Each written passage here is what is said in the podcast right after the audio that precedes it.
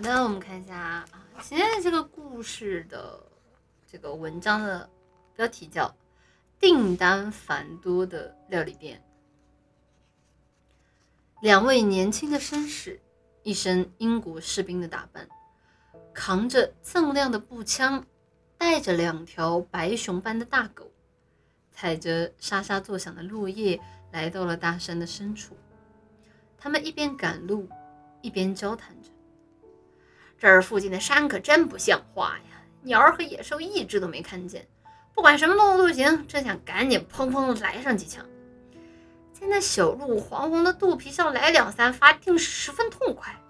他大概会先晃晃悠悠转上几圈，再扑通的一声倒下去。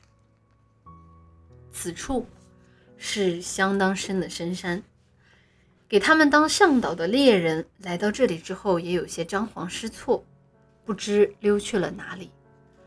此外，由于这深山老林过于可怕，那两条白熊般的大狗也一起晕了过去，然后呜呜的呻吟了一会儿，口吐白沫死掉了。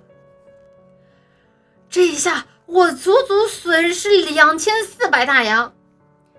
一位绅士翻着一条狗的眼皮说道，我损失了2800块。另外一位绅士也不甘心的样子，歪了头说着。新开口的绅士脸色变得有些难看了，他盯着另一位绅士的脸说，我想回去了，我也正好感到又冷又饿，也想回去了。那咱们今天就到此为止吧，反正回去的路上也可以在昨天的客栈里买个10块钱的野鸡来吃吃。他们还卖兔子，买的跟打的都是一回事儿，咱们就赶紧回去吧。可是他们在这儿却碰上了一个大麻烦，那就是他们已经搞不清回去的路了。一阵大风呼呼地吹来，青草和落叶随之沙沙作响，树木也发出了隆隆的响声。啊，我快饿死了，肚子从刚才起就一直疼得受不了。我也是，已经不想再走下去了。我也不想走啊，真是发愁，真想吃点什么呀！啊，真想吃点东西啊！两位绅士就这样在茫茫作响的芒草丛中，你一句我一句的说着。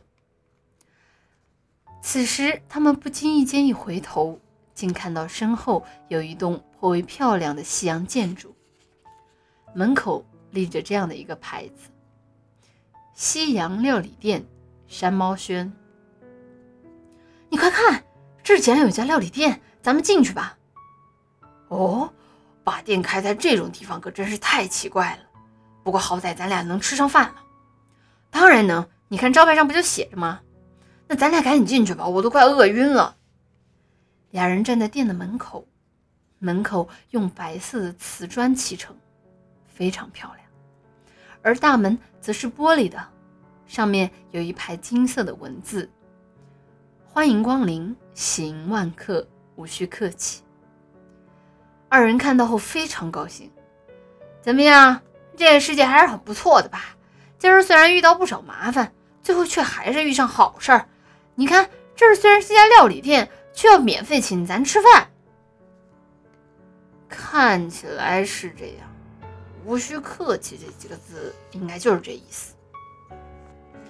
二人推开门走了进去，门后是一段走廊，在玻璃的后面又有一行金色的文字，尤其欢迎发福的客人和年轻的客人。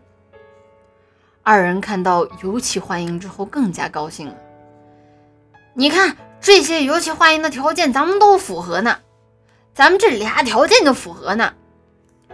二人顺着走廊往里走，又来到了一扇被涂成淡蓝色的门前。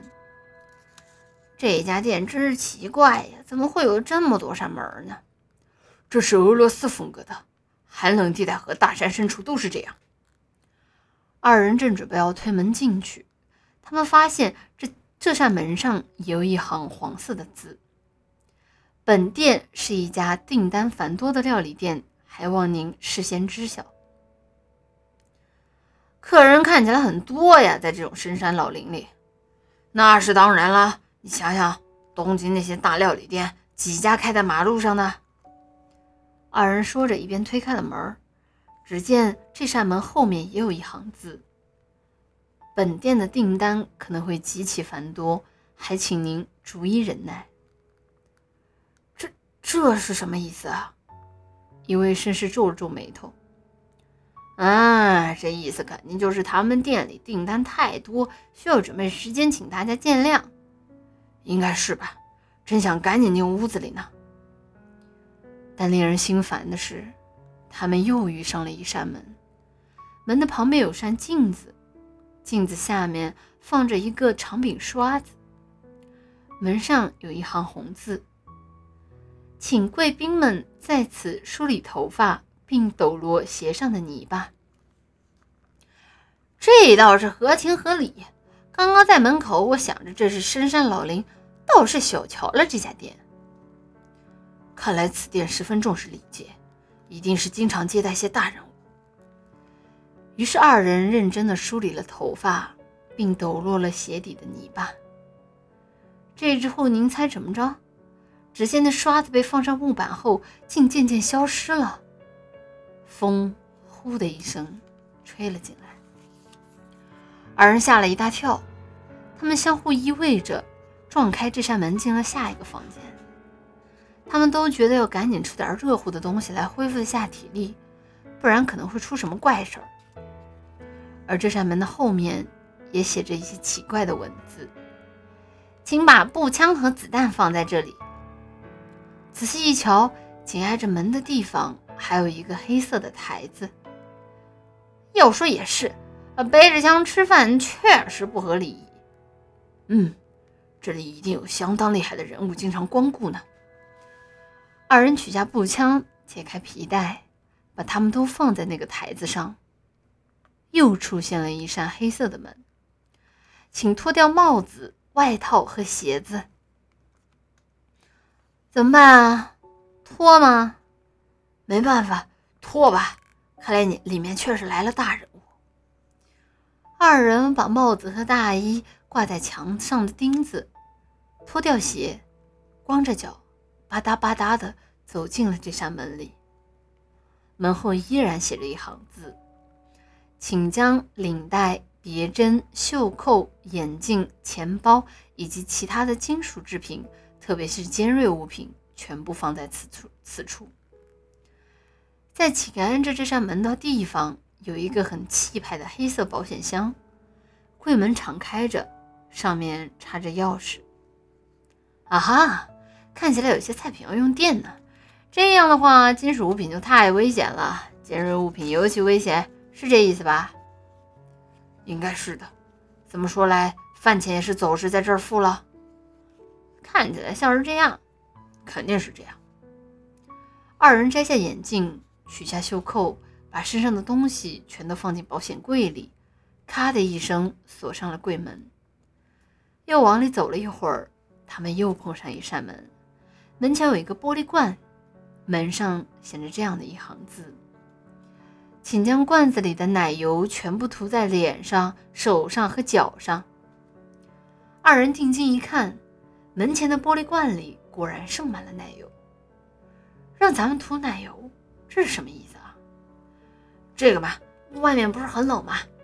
屋子里太暖和，皮肤容易皲裂，这是预防皮肤皲裂用的。这里面肯定来了特别了不起的大人物，没想到啊，咱们搞不好能在这个地方认识几个贵族。二人把玻璃罐的奶油涂在了脸上和手上，然后脱掉袜子，在脚上也涂了一些。但涂完后奶油还剩一些，于是他们一边假装往脸上涂，一边偷吃。然后他们匆忙地推开了门，只见门后又是一行小字：奶油涂好了吗？耳朵上也涂了吗？这儿也放着一个装着奶油的小罐子。啊，我没有耳朵上涂，真是好险，差点就要让耳朵皲裂了。这儿的老板准备的可真周到啊。是啊，竟然注意到了如此细微的地方。不过说真的，我想赶紧吃点东西了，走了要是还是这样没完没了的话，我可是受不了。此时他们发现不远处就是下一扇门，料理马上准备好了，连15分钟都用不了，马上就可以用餐，请尽快将瓶子的香水喷在头上。这扇门前放着一个金光闪闪的香水瓶，二人吧唧吧唧的把里面的香水喷在头上，不过那香水闻起来却是醋味儿。这香水很奇怪啊，一股醋味儿，怎么回事啊？应该是他们搞错了，可能是女仆得了感冒啥的，把瓶子搞错了。二人推门走了进去，门后还是两行大字。各种订单如此繁琐，想必让诸位很是心烦，实在诚惶诚恐。以上就是全部了，最后请将罐子里的食盐全部抹在身上。他们面前确实放着一个漂亮的蓝色瓷罐，里面装满了食盐，但这下两个人心里都咯噔一下，互相看向对方满是奶油的脸，感觉很不对劲啊。我也觉得奇怪，这里的订单繁多的意思是对方在向我们下订单啊，所以这西洋料理店不是我们想的那样让人来这儿吃西洋料理，而是把来这儿的人做成西洋料理吃掉，也就是说咱们是。说到这里，这位绅士开始哆嗦，已经没有办法继续说下去了。也就是说咱们啊！另外一位绅士也哆嗦起来，没有办法继续说下去。快逃！一位绅士一边发抖一边试图推向身后的门，可你猜怎么着？那扇门竟然纹丝不动。而对面走廊尽头还有一扇门，门上有两个很大的钥匙孔，上面刻着一对交叉的银色刀叉。只见门上写着：哎呀，特意来访，真是辛苦，一切都已准备就绪，快请进吧。此外，透过钥匙孔还可以看见外面有两双蓝色的眼睛正滴溜溜地打着转，窥视着他们这里。哇！哆哆嗦嗦哆哆嗦嗦，哆哆嗦嗦哆哆嗦嗦，二人哭了起来，而门外则传来了窃窃私语。不行不行，他们已经察觉到了，他们好像不准备往身上抹盐了。那是当然，都怪老大写太糟糕了，又是各种订单如此繁琐，想必让诸位很是心烦，又是什么实在是诚惶诚恐什么的，尽是些莫名其妙的蠢话。无所谓了，反正老大连骨头都不会给咱们的。说的也是，不过那俩家伙要是不进来，最背后可就是咱们的责任了。那咱们赶紧招呼招呼他们吧。喂，客人，哎呀，快请进啊，快请进，欢迎光临，欢迎光临。盘子都洗好了，菜叶子也用盐搓好了，就剩二位把菜叶子完美的融合在一起，盛放在结bàn的盘子上了。快请进啊，快请进！啊，欢迎光临，欢迎光临！啊，二位讨厌蔬菜沙拉？这样的话，我们现在生火来个油炸的。总之，快请进。此时，两位绅士由于内心过于痛苦，脸拧得像是被揉皱过的废纸一样。他们面面相觑，一边哆嗦一边啜泣。门外传来扑哧扑哧的笑声，继而又是一阵叫喊。欢迎光临，欢迎光临！哭成那样的话，好不容易涂上的奶油不都要被冲掉了？啊，您回来了，马上给您端过去。好了，快请进吧，快请进！咱们老大已经系上餐巾，拿上了餐刀，一边舔着嘴唇，一边等着二位呢。二人只是不住的哭泣，不停的哭泣，无休无止的哭泣。此时他们的身后忽然传来汪汪的叫声，他们那两条白熊般的大狗撞开门跳了进来，眼珠子那边瞬间消失，两条大狗则是呜呜的低吼，在房间里跑了一会儿，然后汪的一声发出了咆哮，扑向了最后那扇门。门啪的一声被撞开，两条大狗像是被吸进去一样跳了过去。门外面一阵漆黑，从黑暗中传来了喵喵汪的声音，接着又传来了沙沙的响声。二人所在的房间像烟似的消失了，他们又站在了之前的草地上，冻得瑟瑟发抖。四下一瞧，他们的外套和鞋子以及钱包、领带、别针等等，不是挂在远处的树枝上，就是散落在近处的树根旁。大风有呼呼地吹来，草地和树叶随之沙沙作响，树木则发出了轰隆隆的声音。两条大狗低声叫着来到他们的身边，而他们的身后则有人在高喊：“少爷，少爷！”二人立马恢复了精神，向来这的人喊道：“喂，喂，我们在这儿，快过来！”一个戴着斗笠的职业猎人刷刷地拨开草丛，向他们跑了过来。二人终于安了心。他们吃了猎人带来的饭团，在回程的路上买了10块钱的野鸡，然后回到东京去了。